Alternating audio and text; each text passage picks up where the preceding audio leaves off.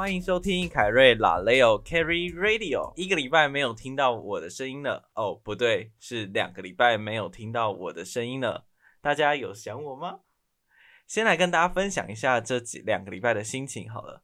嗯，这几个礼拜真的是很忙，主要就是忙着社团的招生啊，还有甄选，还有准备一些期初的活动。我最近觉得啊，好事情很多，感觉脑袋的空间已经快要不够了。我觉得可能是因为很久没有这么多事情要做，很不习惯。毕竟在家里上课已经好几个月了，进校园之后，突然觉得事情一直跑出来。最近觉得说好像有事情还没做，或是说常常觉得是不是有事情忘记做。我觉得这种感觉很烦，现在都一定要先写下来，不然一定会忘记。哦，对，我想跟大家分享一下，就是我呃上个礼拜连假的时候，就是跟朋友去巨蛋，因为是连假，所以人超爆多，我跟我朋友都觉得很可怕，而且看到一堆人群就觉得头很痛，大概是因为有半年没有看到这么大一票的人聚集了。哦，对，就是我还有去剪头发这样子。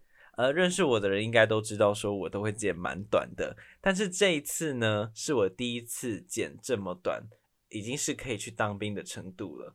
我一开始剪完的时候还没什么感觉，因为我跟店员说我要剪平头，然后他他有给我就是照片，就给我选说要什么长度，就是有三分、六分、九分。我一开始想说三分太短，九分好像又太长，所以就折中选六分。可是我不知道为什么啊，剪完之后看起来就很像三分，感觉好像比三分又再短。算了，反正我是觉得没差啦，这样也比较舒服。因为最近都是在流汗，而且我头发长得也蛮快的，所以我觉得还好。只是就是会很多人问，哎，你是不是剪头发之类的？也好啦，就制造一些话题。OK，近况分享完毕，我们就进入正题吧。还记得上周，呃，不对，上一集跟大家聊的内容吗？还没有听或者是忘记的朋友，可以赶快先复习一下哦。OK，今天要正式的跟大家分享一下国高中跟大学的差异啦。会不会有听众觉得真笑？诶，拖下顾家给那里加被供？没有啦，因为上一集就是主要跟大家铺陈一下我自己国高中的一个嗯模式啦，想说这样子大家会比较能理解我在说什么。今天我想要讲的差异会分成不同面向来跟大家分享。那我先从同才开始说起好了。在国高中的同才几乎都在学校一整天，然后都是待在同一个空间。以我自己的例子来说，我国中读的学校人数非常少，所以几乎大家都认识。大所谓大家都认识，不是只有同年级认识而已。就是可能全校都会知道叫得出名字这样子，因为很多活动可能就会一起，然后有的什么演讲讲座啊，都是会全校一起这样子。然后高中的时候人就非常就不会到非常就蛮多的，就比国中多，而且高中的同学相处时间还比家人长，所以不是大好就是大坏。呃，怎么说呢？就是好的同学关系会真的很好，但讨厌的你可能三年都会很讨厌他，甚至是不会跟他说话。像之前有跟大家提到的，高中在学校的时间非常长，所以我觉得跟大学落差很大。上了大学，同班同学除了必修课，其他大家根本形同陌路。就算在同一堂必修课，也会分成很多群，分组也都会跟认识的或者是比较熟的一组。除非是逼不得已被老师强迫分组，不然你根本就不会有联络。最明显就是在吃饭的时候，高中的时候大家都在教室一起吃午餐，到了大学，因为大家的课都不太一样，而且还要自己去买饭什么的，所以吃饭的时间大家都非常的分散。我觉得到大学，我发现自己就是把同才分成很多不同的类型，像是说上课才会有交集的同学。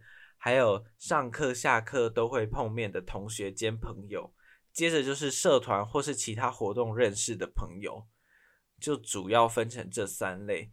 但仔细观察，我发现这三类的人几乎都没有什么重叠，就是不会有重复的人。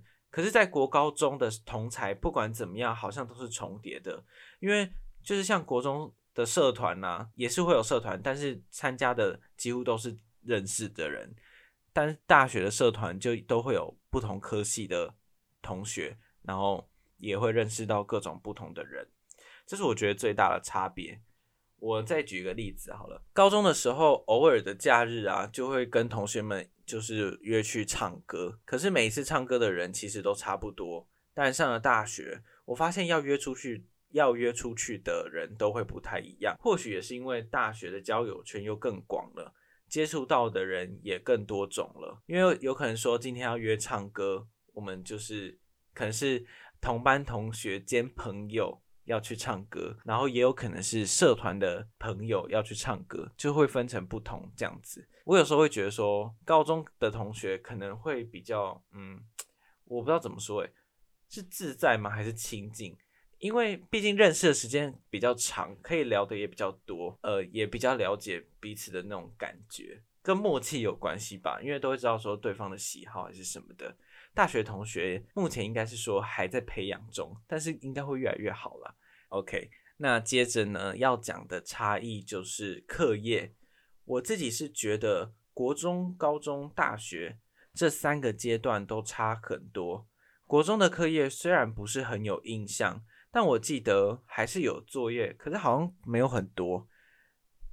可能是因为我常常也不会写了，就不会我不会写的意思是说，我。我会做作业，但是我就是常常遇到，然后不会写，不是说我连开都没开这样子，可能是因为我有很多不擅长的科目吧，像国文啊、数学啊、自然啊、地理啊、历史，好像都不太擅长。呃，应该说我不喜欢啦，所以高中我才会选读外语课。到了高中，因为是私立学校，所以要求比较多。作业其实蛮多的，但更多的是考试，几乎每天都会有考试。有时候没考试的话，还会被老师就是排硬排考试进去，所以比花比较多时间在准备小考上面。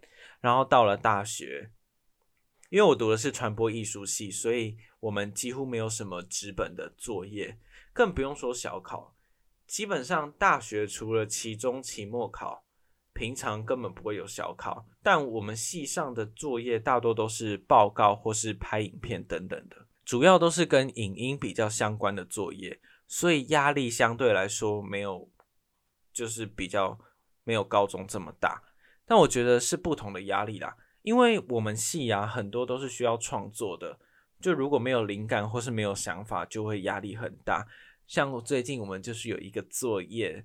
呃，就是嗯，那叫什么气化写作了，反正就是老师给你作业，就是要你发想一个类似广告文案的概念。可是就是因为需要有创意嘛，但又不需要就随便就是给老师，所以就会遇到说想不到一个比较厉害的文案，所以这就是我们的一个压力来源。这样子，好，我觉得大学的课业压力呢，就是很看科系，因为比方说我们学校跟语言相关的科系。压力相对来说会比较大，因为他们可能会有检定的压力之类的，所以就是每个科系都有每个科系的压力啊，但对啊，可能都不太一样，所以我就我跟大家分享的是我自己的例子，呃，然后大学还有一点非常的不同，就是跟家人相处的时间，像我自己国中的时候就是比较闲，我是说比较啦，虽然我国中的时候通常还是比别人晚回家。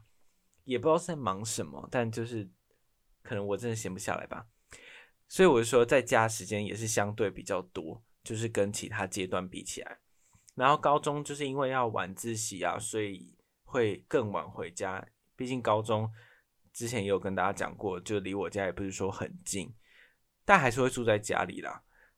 不过接着就是上了大学，完全不一样了。回家的时间也就更少了，就是通常会是有遇到廉假才会回家，毕竟回家的路很漫长。虽然是坐高铁，可是坐高铁到了台北，然后我还要再转车回到我家，也是要花上好几个小时，而且高铁票也不便宜，所以跟家人相处的时间也就越来越少了。其实我觉得每个阶段都有每个阶段要去克服跟适应的地方。我觉得我自己啦，常常会到了下一个阶段，然后开始怀念上一个阶段，或者是上上个阶段。我觉得其实这样也蛮不错的，因为我们可以顺便反思一下上个阶段面对的问题，然后怎么解决，或者说从中学到了一些什么，或是怎么在新的阶段避免出现这个问题。对，这是我近期所感受到一些，就是观察到了一些感受。OK，那今天呢，就简单的用三个面向跟大家分享我自己发现的国高中跟大学的差异。嗯，不知道大家有没有其他面向的差异可以跟我分享的？欢迎留言告诉我哦。还有想听 Carrie 聊什么呢？哦，对，前几天呢，有高中同学在敲碗说，希望可以聊聊高中的部分。嗯，这个部分未来可能是有这个规划，那就请大家敬请期待。OK，喜欢听 Carrie 拉雷的话，欢迎分享 Carrie Radio 的 FB IG，还有在 Apple Podcast 底下评论还有留言哦。Carrie Radio，我们下周见喽，拜拜。